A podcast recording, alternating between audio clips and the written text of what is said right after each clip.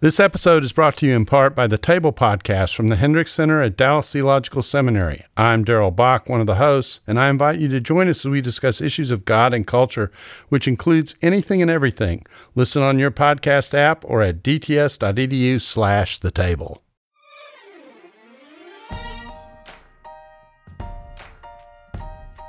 God doesn't care how the, the Dow Jones is doing. God cares how the poor are doing, how the widows and the orphans, the most oh, you know vulnerable are doing. This is a podcast about two things: helping those with urgent needs in front of us today, and improving the road so others can walk it safely in the future. Welcome to the Better Samaritan, a podcast where we're learning how to do good better. I'm Kent Annan, co-director of the Humanitarian Disaster Institute at Wheaton College, and I'm joined by my colleagues Jamie Aten and Laura Finch to explore how we can more effectively love our neighbors from everyday acts of kindness to the most complex humanitarian challenges facing the church and society today. Joining us today is Shane Claiborne, a prominent speaker, activist, and best-selling author. Shane heads up Red Letter Christians, a movement of folks who are committed to living, as they say, as if Jesus meant the things he said. Shane just spent a few days participating in the We the People ride along the southern border, a storytelling effort to meet the people who live along the border, serve one another on the border, and those who work along the border, as well as those who have the best way forward for our immigration and border practices. Shane, welcome. It's good to be here with you, my friend. Yeah, pumped to be here. Thanks for having me. Yeah, Jamie and I are really excited to be talking with you. And um, tell us a little bit more about this "We the People" ride. What's the what's the big picture uh, and purpose of it? Wow. Well, I'm just excited to be a part of it. There's a lot of people that are a part of this, uh, and Red Letter Christians and a whole bunch of other groups work together with uh, Vote Common Good and uh, all kinds of folks to organize this. So it's a 3,200 mile bike ride along the southern border from California uh, to Florida.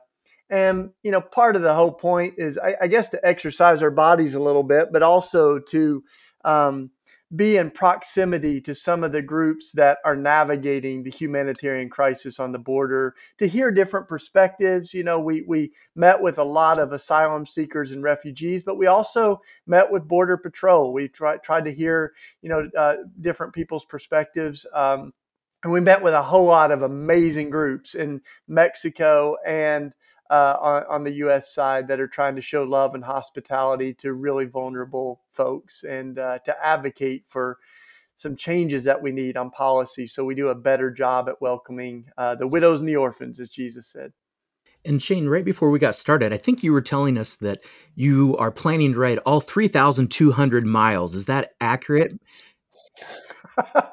yeah, I'm riding as we talk. Uh, in fact, uh, no, I, um, there are there are a few folks that are doing the whole thing. My buddy Doug Pagitt's one of those, uh, but there are a lot of folks that are coming for legs of that, you know, in solidarity, and that's what I did. I'm actually hoping to get back down there. The ride concludes in the middle of November, so I've got a couple weeks to try to get back down. But I did about 100 miles, and I'll, I'll have to tell you, before this ride, my record was probably about a 35 mile day on a bike ride, and uh, so I, we we did a solid 60 something miles in one day. And I did, uh, you know, over 100 over the few days I was down there. And, you know, some days are really ambitious on the riding, and other days, like uh, there are a few days that we just rode a few miles because we met with all kinds of amazing folks. So it's a, you know, that's that's part of the the biking adventure down there.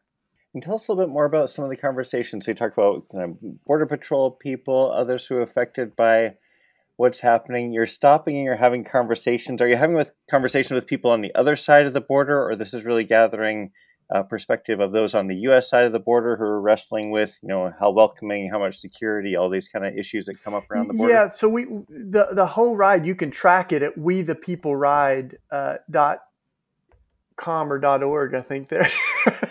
we the people ride and. Um, uh, you can see all the different groups that, that folks have been meeting with. But when I was there, I mean, it was a power packed few days. So we, um, they had just met with folks who had actually been given citations and fines for putting water um, in the desert along the route that many you know immigrants and asylum seekers take. Uh, groups like No More Deaths that have been really prominently in the news. Some have been given felony charges for um, showing hospitality, and many of them have argued what we argued in Philadelphia when we were arrested for sharing food with homeless people against you know ordinances that our city passed. They argued that it's a violation of our religious freedom which is a really powerful argument to say, you know, uh, that we can't share water or put water in the desert for folks that might need it um, is literally uh, um, standing in stark contrast to Matthew 25, where Jesus says, When I was thirsty, did you give me something to drink? So these are people that are doing compassionate, um, charitable work like uh, like this podcast is all about but they're also people who are about justice you know who want to rethink the whole road to jericho so that people aren't dying in the desert um, so i we we had one of the the really powerful images you can see is a uh, border communion service, right? Mm. So, hmm. folks on the Mexico side met with folks on the U.S. side and sang worship songs. Uh, over the border wall and then served each other communion by passing the bread through the border wall. So to me, that was a really poignant uh, example of what the whole thing's about and literally what our faith is about. You know, when we're called to be born again, it's an invitation to see that that we have um, something that connects us that's deeper than bio- biology than just our biological family or dna something you know that runs deeper than nationalism or patriotism.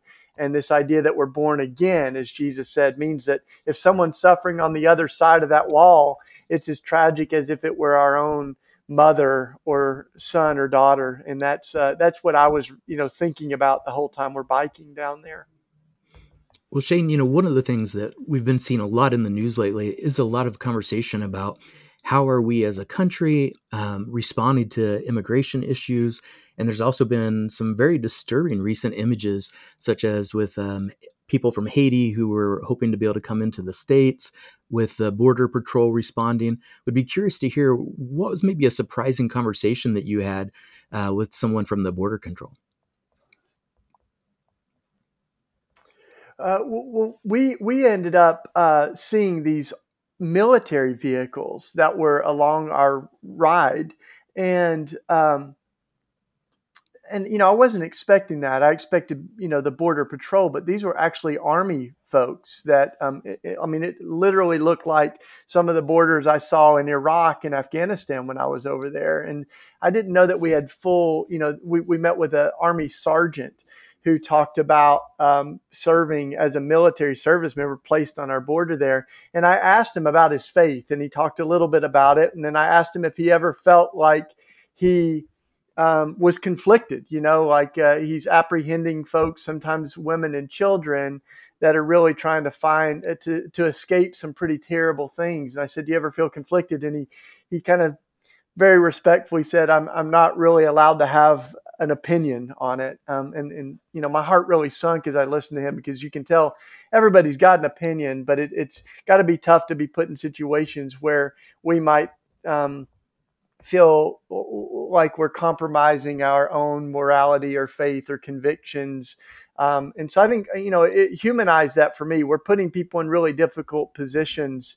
Um, you think of what happened in Del Rio with the Haitian families that were there, many of them Haitian families. You look at these families that we met on the border, and um, uh, it, it's just heart wrenching, you know. And and, and that, that's why I think this is not just a a left or right thing. This is not a Republican or Democrat thing. I mean, welcoming immigrants and refugees, welcoming the stranger, as Jesus said, that's a that's a God thing. It's a Jesus thing. It's a love thing.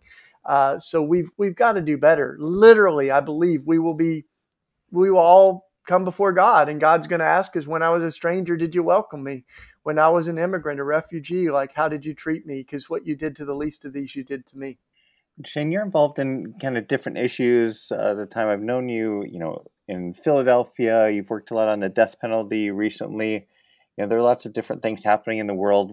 What was it about the border that uh, made you want to get involved in this issue during this time? Well, I, I think one of the very consistent threads throughout the Bible is that we are to welcome the foreigner. Um, and that that you know as as the it says in the Hebrew scriptures in the Old Testament that we're to welcome the foreigner as if they were our own flesh and blood because we ourselves were once foreigners in the land of Egypt. I mean, literally, we're to welcome folks as if they were our own family. Um, and of course, Jesus says, "When you welcome the stranger, you welcome me." We look at Hebrews, and it says uh, there that that we are to show hospitality to to uh, the stranger, and we might be entertaining angels unawares as we do it. You know, so I mean, this is holy work. So this isn't just a political burden; it's a gospel invitation, and I think that's that's what. Um, uh, and you know, even as we look at history, I think it's important to say that some of our highest numbers of refugees and immigrants have been welcomed under Republican presidents. But some of the lowest numbers were under Donald Trump.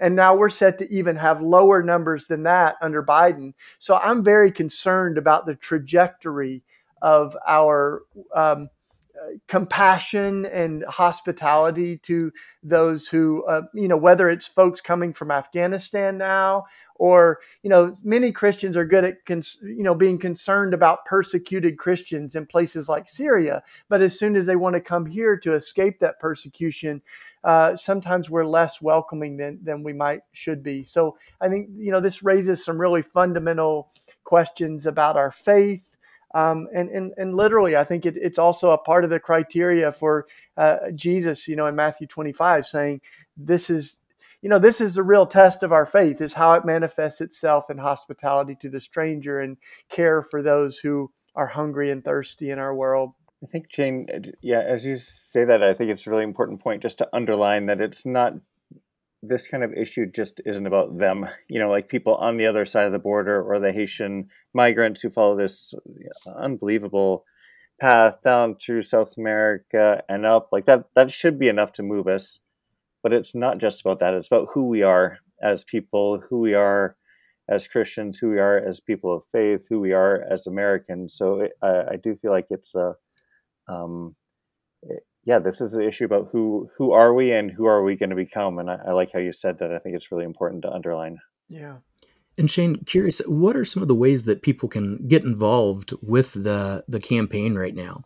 Well, folks can definitely check out. We're, everybody's pretty active on uh, social media, and and uh, the website's We the People Ride uh, we the people ride and we're you know real active on um, uh, pretty much everything instagram and twitter and facebook and stuff. So you can see a lot of the stories and the groups that we've been meeting with. We're also doing everything that we can to support them financially and amplify the voices of folks doing really heroic work on the border. Uh, there's so many different groups. I mean we went we met with um, you know, Franciscans and full habits, and they knew about the St. Francis Inn in Philadelphia that we're connected with. So, I mean, the world's kind of shrunk. You see these people that are just doing amazing work. Um, one of the places that we we went, um, they've made an agreement um, with the Border Patrol that when someone's apprehended, instead of going into a jail or detention center, they bring them to this mission and it was amazing because these folks really see what they're doing is sacramental. So they're they're sometimes seeing people as soon as they've been apprehended, um, dehydrated, you know, from the journey in the desert. Sometimes this is many many months long that they've been traveling to try to get there, and of course some of their dreams are dashed as they have been hoping to get over the border and they've been um, taken into custody. But even while we were there, there were folks coming in and um, we're hearing these stories you know that are just, they just rip your heart out you know this one woman is in a wheelchair and they said it's because she she's elderly and she was um, being helped over the wall but fell and broke her pelvis you know and you sort of think like. How is an, an elderly woman why are they coming over this wall? And this is not just you know i mean that that's why i think we've heard this language of oh these are all rapists and murderers or i mean whatever things i don't even want to say you know? Uh, gang members i mean this this is an elderly woman who's now in a wheelchair. She just kind of was was coming over the wall. And we heard these stories one after another. One of the folks that we one of the things that we did in this this mission that we we visited was they had had someone who had died recently in their care and that had never really happened on site. Usually they're able to nurse someone back to life, get them an IV, whatever they need, you know.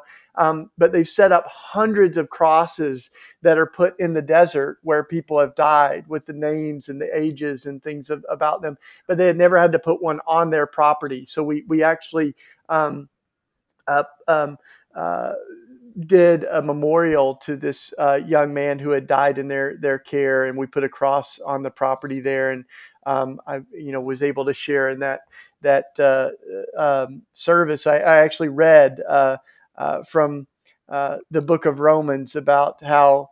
Uh, it, it, says that nothing can sell, separate us from the love of God, neither height nor depth, you know, angels nor demons, die, nothing it, can separate us from the love of God. And I said, no matter how big this wall gets or how firmly it's established, like uh, it, it, you can't stop love and you can't stop compassion, and we will find ways to share God's love over this wall. So, um, you know that we, we heard a lot of stories while we were there, and it was it was incredible.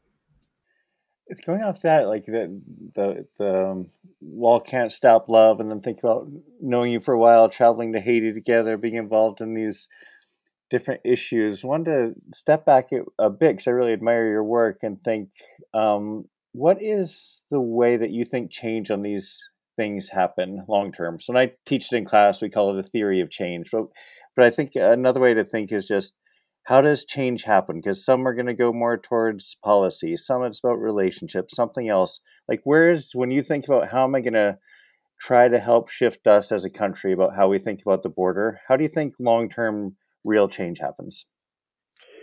Well, you know, can't uh, like proximity makes all the difference in the world, right? That's why coming to Haiti and being with your people, you know, seeing all these incredible Haitian leaders and mission, you know, missional work happening down there, like, and the stories of people who have been really crushed by our policies. Like that makes all the difference in the world. So, I mean, I, th- I, think part of the whole story of Jesus is about a God who becomes proximate, right? Who puts skin on, moves into the neighborhood, who is born in a brown skinned refugee body in the middle of really oppressive policies as Herod was killing young people and you know separating kids from their families. I mean so some of this stuff is is about God's solidarity with the suffering and our invitation to follow Jesus into the suffering and to be near to those who are being crushed by our policies. And uh, so, you know, one of the one of the the, the stories that I mean, it literally, I, I can't stop thinking about it. Was this young man who had just hours before um, been taken into custody and we're we're hearing him. I mean, he's in his twenties. I'm not going to share his name or any like specific details, but he, uh, you know, we said, tell us just a little of your story if you want to, and he he, um, he said, well, he lived on this little remote island in South America that depended on the cruise lines, right, uh, to economically, and so when COVID happened, the economy collapsed, and they were literally. Um, struggling to make it. I mean, for bare essentials, food and things that they needed that um, they they had never struggled like that.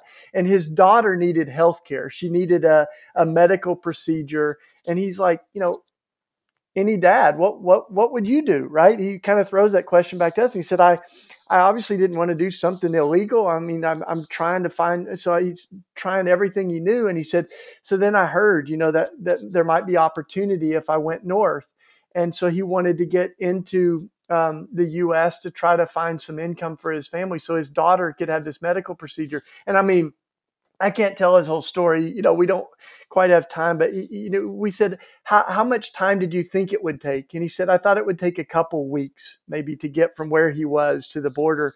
And it ended up taking months and months and thousands of dollars that, you know, he's, he's having to pay at checkpoints and to keep from being taken into gangs and things like that. He saw people die, you know, on the beast, as they call it, the, the train that uh, uh, hundreds, he said there were probably six, five or 600 people that were trying to get onto this train. And so he eventually made it and he starts to dehydrate when he can see the border, right? He begins to get over the border. And, um, he's dehydrating and he said there was a gas station but there's all these border patrol there so i was literally thirsting to death as I'm looking at a water source. And so they found this like little kids pool it sounded like that he was able to drink water out of and and continue the journey. Finally ended up making it through. He saw multiple dead bodies you know as he's going through this really treacherous journey um, for and he said the whole time what kept me alive was my faith praying to god and my daughter thinking of, of this medical procedure. Hmm. He eventually collapsed from dehydration, and that's when he was apprehended and came to us. And, you know, I mean, like we're sitting down with this guy, and you're just like, I mean, this is it, right? This is what we're talking about. And um, at the end of the day, like this, this crisis on our border, our lack of uh, ability to, to to, to take action and, and create a path for asylum seekers and a path to citizenship and opportunity for folks is I mean, it really is a spiritual crisis. I, I, think this is, you know, to me, some folks would say, well, this is political. And I would say, love, love, to love our neighbor as ourself means that we can't ignore policies, right? To, eh, that, that, you know, politics aren't going to save eh, eh, every. They're, they're not going to solve everything. But you know, Martin Luther King said we do need to change policies. A law can't make you love me, but it can make it harder for you to kill me. so we we need laws that can make it easier for, for for people to flourish. You know, we need to have laws that can make it. Um, more hospitable to folks like this young man who's trying to, you know, have a surgery for his daughter. And Shane, as people are listening, you know, you talked in your theory of change here about really thinking about this also from a policy level. What what are some maybe basic or tangible ways that maybe somebody listening could help to take action to be part of that change at that particular level, at the policy level? Well, first, I think we shouldn't be ashamed of our faith. You know, I think we should actually write as Christians to many of our politicians, to write as people of conscience who are deeply concerned, who are fueled by love. And, and and to I think we need to be really specific on some of these policies, like raising the refugee ceiling, um, uh, uh, ending the stay in Mexico policy, right? The, these encampments of hundreds of families that some of them said they're 15, their number is 15,000 on a waiting list to just have a hearing. And and, and what they hear is that the only way you're going to come before a court is if you cross illegally. Then you're kind of you kind of actually get ahead of the line. If you wait for 15,000 to come up, you're going to be there for, for, years. And so I think we just need a better process. Um, and there's things like, you know, the, the dreamers, the young people who were born in our country. We, we need to, some of them are leading businesses. They're graduating from college for the love of everything. We need to create a way that they can be full citizens um, and uh, that we can, you know, make that easier for folks. And, and I think two, two quick things I would say is we need to challenge the idea of scarcity. We have a God of abundance. And so, there's so many people that are saying these folks are taking our jobs. Everywhere I look, there's folks that are hiring. So I think we need to like really challenge this idea of scarcity. And if we really want to challenge the inequity, we should look at the disparity between the super rich and the super poor. Because as Gandhi said, there's enough for everyone's need, but there isn't enough for everyone's greed. You know, and when you have folks that are making $3,000 a second three thousand dollars a second. That's what Jeff Bezos making, right? Like who had the, the the the wealth of fifty countries combined. Like that's really, I think, some of the challenges that we should we should be thinking about. But in the end, like God doesn't care how the, the Dow Jones is doing. God cares how the poor are doing, how the widows and the orphans, the most you know vulnerable, are doing. Um, and, and the final thing I think we should challenge is the idea uh, that of fear right? Uh, th- this fear mongering. Uh, that when fear is compelling our policies, whether it's on guns or immigration, we do really terrible, hurtful things to people. So I think the question all of us can ask is what would it look like if love were the compelling force shaping our, our thinking on immigration? Uh, or many other issues, you know, because the scripture is very clear that perfect love casteth out fear. And these are, I think, competing forces in America right now love and fear. And we have a choice. You know, we can choose love or we can choose fear, but they're like, you know, opposite magnets. I don't think we can choose both. Thanks. Those are all fantastic, encouraging thoughts. One final question for you, Shane, kind of along these lines and love.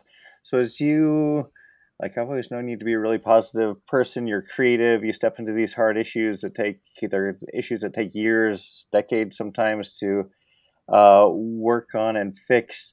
Uh, how do you sustain hope? Like when you look at that, I think as I've talked with a lot of people and helped it, I've talked with a lot of people, including talking with myself, you know, there are these moments when see uh, situation in Haiti, see the border, see Afghanistan, um, and it can be a bit discouraging. And thinking about climate change, you know, in, in the midst of that, what keeps you um, hopeful? I mean, I know it's your faith in following Christ, it's your proximity and love with people, but say a little bit more about practices that help to keep you hopeful when you step into hard, complex issues. And we'll close with that. Well, well, yeah. So I, I love talking about hope, and I, I, I think part of what gives me hope is by being near to folks who have suffered so deeply. I mean, I even think of when we were in Haiti, Kent, and that family that I stayed with with a tin roof. You know, it began rain, raining in the night, and this woman came out and put a little bucket to catch the water that was dripping so that it wouldn't drip on me. I mean, and, and that kind of hospitality. She went and gathered, you know, uh, fresh coffee and eggs from the chickens next, you know, nearby and cooked this breakfast. And I mean, we saw that same love on the border, right? We saw these 20 year olds mm-hmm. that were, were making food for dozens and dozens of asylum seekers. And this 20 year old said, yeah, my friends, they all say, why, why, aren't, why aren't you out partying? And he's like, I just tell them, this is my party, y'all. this is the kind of party that, as a follower of Jesus, this, this is this is the party that Jesus, you know, w- wants to go to, where we're we're you know cooking food for folks that are really really hungry. So I mean, I you know even on the border wall, it was fascinating because on the U.S. side, it's very uh, ugly. I mean, you see all this barbed wire. You see all this. Uh, uh some some places four layers of wall, like different types of fencing that we put up and people's clothing that's ripped, you know, as they've uh, they've climbed through the barbed wire. But on the Mexico side, you see art. There was a, a gate that I posted that is opening and it was weird. It's wild because as you ride your bike by it, it's it's actually almost feels like a it's in motion. You know, as you drive by it, it the the gate uh, uh, almost appears to open because of the ways that it's it's painted on the wall. It was just amazing. You see all these different. One of them was the the the, the wall was disappearing into. Um, butterflies, which was also explained to me that you know migrate through across the border, and so it was just mm. I mean all of this uh, these beautiful images painted on the wall. So that that that hope abounds. I think especially in the places that we might be inclined to think are the most hopeless, but they're not. They're they're filled with that gospel hope, um, and and we know the end of this story is that that God is near to the suffering and that suffering doesn't get the last word. You know, that, that Jesus exposed all the pain and all the violence as he died on the cross, but he subverted that with love and forgiveness in an empty tomb. And so I, I you know, stand on that promise. And and so I, I, I love that old hymn that my my hope is built on nothing less than Jesus' blood and righteousness. All other ground is sinking sand. You know, and I I think there's a lot of sinking sand these days. I think there's a lot of sinking sand in the Republicans and the Democrats. So my hope is not the donkey or the elephant, but in the lamb. And I think that's what we need right now. We need to to to really claim that things like how we welcome immigrants are not just partisan issues, but these go to the very heart of our faith. Um, and and uh, so I hope you know more and more Christians will uh, uh, really see this uh, not just as another political issue, but as a gospel mandate and an invitation to entertain angels as we welcome the foreigner. Well, Shane, thank you so much for being with us today and sharing just this remarkable journey that you've been on um, in your ministry and for really helping, I think, those who are listening to leave with a better sense of hope and ways to take action. So thank you so much for being a part of our podcast. Absolutely. Let's do it again sometime. Yes, thank you, Shane. I think I, am excited. We're I appreciate how you invite us into that the best party of all, the Kingdom of God party. That's uh, that's one of the things I'm leaving with. So fantastic. Great being with you, Shane. You too. Thanks, y'all. Thanks for listening to the Better Samaritan podcast. You can find links to the things we mentioned during this episode in the show notes. And special thanks to the Brilliance for this fantastic music theme. If you enjoyed today's episode, please rate and subscribe. You can also follow the Humanitarian Disaster Institute on Facebook, Twitter, and Instagram. We'll see you next week as we continue learning to do good better.